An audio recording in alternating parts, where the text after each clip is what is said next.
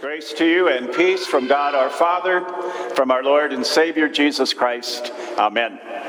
You may be seated. When I was 12 years old, I had my heart set on a new bike that I had seen in the window of the, of the bicycle shop. It was um, a really cool bike. It was a Schwinn Stingray, a banana seat, and high rise handlebars, white wall tires. I dreamed about that bike, popping wheelies, zipping around on my paper route. I spent hours thinking about it and, and months saving up my money so that I could pay cash for it. There's only one problem. I needed my dad's permission to spend that kind of money. And I don't want to give the impression that, that dad was cheap. Uh, maybe we should just say he hated to spend money. And it didn't matter that much if it was uh, my money or his. Well, that slowed me up a little. I really wanted that bike. So one night, I can remember this so clearly, I, I paced around in my room for maybe a half an hour or so, trying to get up the nerve, also trying to come up with various practical reasons why I really needed a new bike. There weren't any, of course, but that was beside the point. Finally, I went in and asked. As I think back on that episode now, especially in connection with today's scripture uh, readings. Two things stand out for me about that desire to have that bike. The, the first one is that it certainly affected how I thought, all the daydreaming. It also affected how I acted. And I started saving money for the first time, probably ever. And, and uh, I went and asked my dad for permission to do something I was pretty sure he was going to say no to. I'd like you to keep uh, both of those in mind. They're also in your, your sermon outline if that's helpful for you as, as we uh, read our, our text for today. It's from the epistle lesson. We're going to read it out of the New International Version, not the ESV that, that, we, uh, that Pastor Kaiser read uh, from the lectern. Uh, the NIV in this instance isn't actually as literal as the ESV, but I think in some ways it's a little more helpful. So it's on the screen. I'd like to ask you to read it with me if you would. Since then, you have been raised with Christ. Set your hearts on things. Is that where Paul stopped?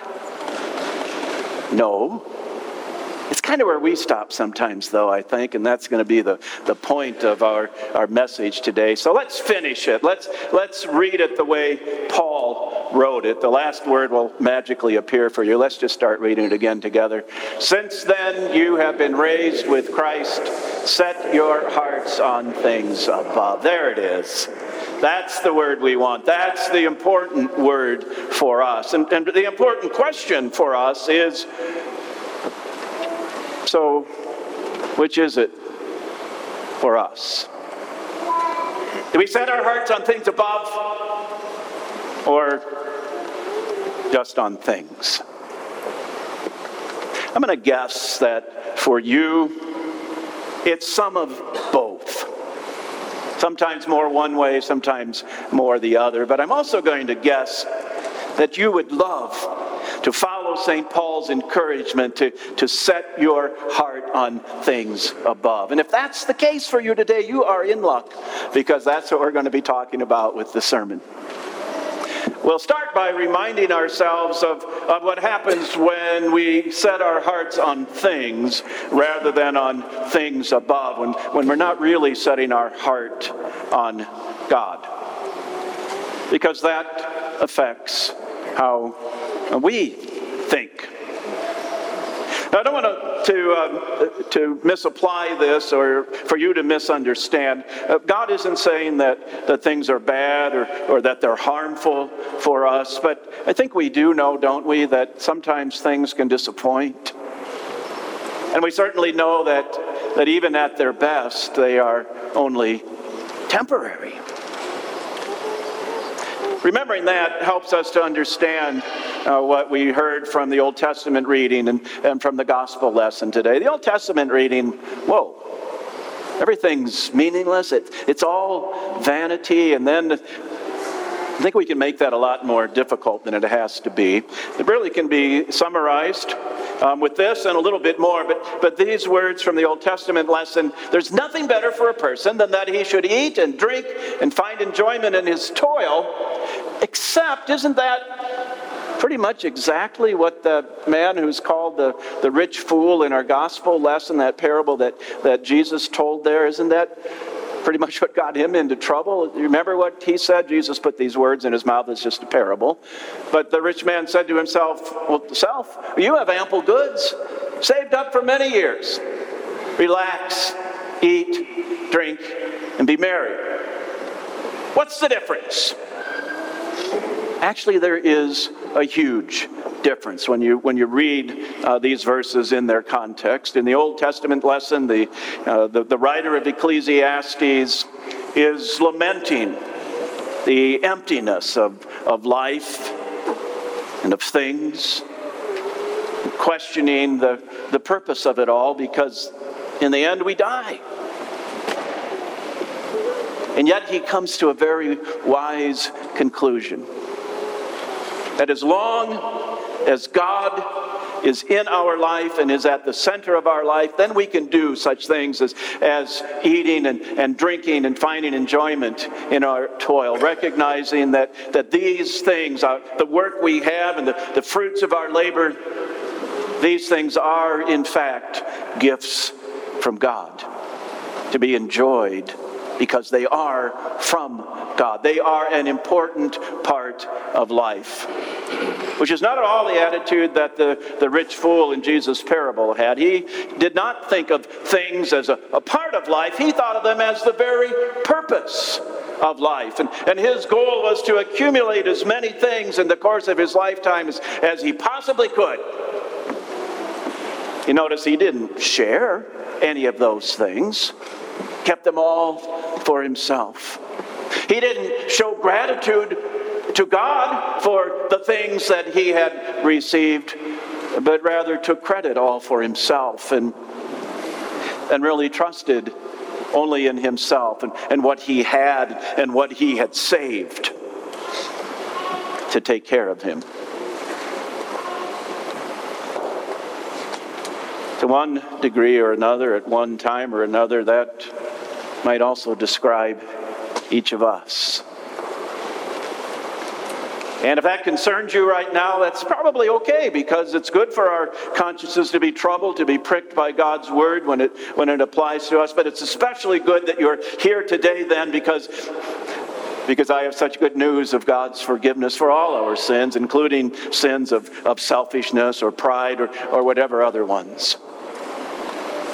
And we also have the opportunity to receive that encouragement from our Lord as, as to what it means for us to have a heart for God, not a heart uh, set on things, which affects not only how we think, but also how we act.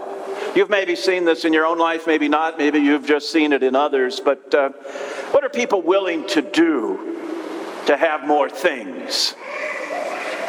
Sometimes they, sometimes we, are willing to lie or to cheat or to steal or to steamroll over people or, or to neglect God or family or others. See, when, when our heart is set on things, then things become most important to us, and, and really they become the whole uh, entire goal of our life, affecting what we think and what we do. At such times, we forget that at their best, things are only temporary. I learned that lesson the hard way with that bike I wanted. Did you want to hear the rest of the story? I, I went in and asked Dad, and he didn't bat an eye. Sure, he said, Go ahead, you've got the money, buy that bike. So I did. It was everything I dreamed it would be. Right up until it got stolen several months after I bought it. Isn't that so often the way it works? Not necessarily that things get stolen, but, but when we set our hearts on things, what we're really doing is setting up our hearts to be broken Not so. When we set our hearts on things above, where Jesus is, as Jesus invites us and encourages us to do. Because that affects also how we think and, and how we act. And here's one way that it affects how we think it, it calls our attention to our Lord and to the fact that He set His heart on us in love and grace and mercy for us. So when we say the words of, of the Apostles' Creed, you know, so often we, we, just, we already said that uh, for Blair's baptism. Uh, but so often we just kind of recite the words, don't we? But, but maybe the next time we do that, you can think about this. I'm, I'm, I'm thinking especially the second article of the Creed. We call it that because it's about the second person of the Trinity, Jesus. And we remember that while Jesus was man, or was God, he was not too proud to take on human flesh. And so he was uh, conceived by the Holy Spirit because his heart was set on you. And he didn't insist on remaining in heaven, but was willing to come to this dirty, poverty stricken earth. And, and so he was born of the Virgin Mary because his heart was set on you. He suffered under Pontius Pilate, was crucified, died, and was buried because his heart was set on you. He descended into hell, rose again on the third day, and ascended into heaven and sits at the right hand of God the Father Almighty, all because his heart was set on you. And in love, he invites you to set your heart on him as you remember his love and his grace for you. And, and you let that impact what you think and how you act. Because having our heart set on things above does affect how we act. We have quite a contrast in the, in the letter to the Colossians. Part of it's in our epistle lesson, and, and the last part is the verse right after. But, but St. Paul describes for us actions of those whose hearts are not set on things above. It's quite a list when you look at it sexual immorality, impurity, sinful passion, evil desires, greed. You might see one or two or more on that list, or you say, oh.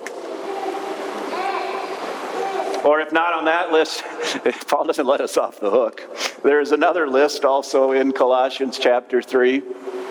He tells the Christians in Colossae, and he's also talking to us that, that don't have your mind set on, on things, on earthly things, but but on things above. So rid yourself of, of anger and rage and malice and slander and obscene talk.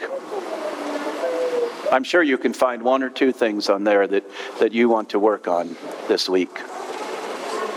As well as on the next list, this is the one that comes a verse right after uh, the lesson today, where Paul lists the kinds of things that, that people whose, whose hearts are, are set on things above look to do, to be filled with and to act out of compassion and kindness and humility and gentleness and patience. And maybe you can find one or two. Don't try to do all five. That's uh, unless you're you're way better at this than I am. But pick one or two of them, and say, "All right, Lord, I want my heart to be set on things above, and I'm going to pick one of these actions, and I'm going to really focus on that and, and work on that in the week to come." And, and as you do that,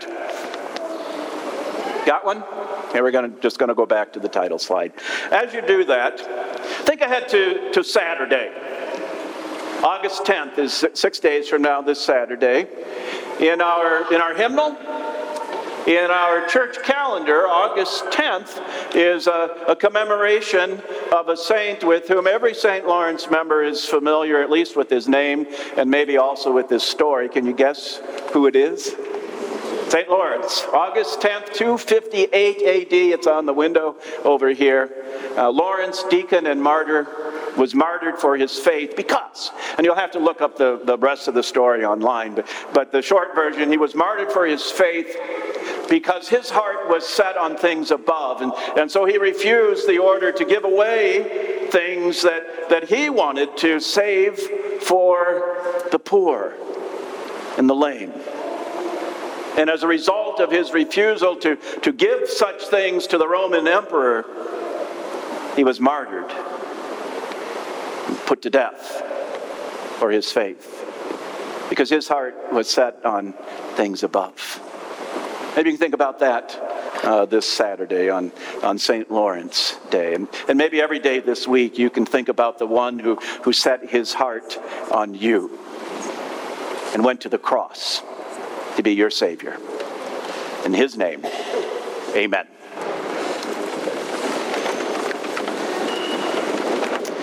And the peace of God, which passes all understanding, will keep your hearts, your hearts and your minds in Christ Jesus, where your hearts can be set on things above. Amen.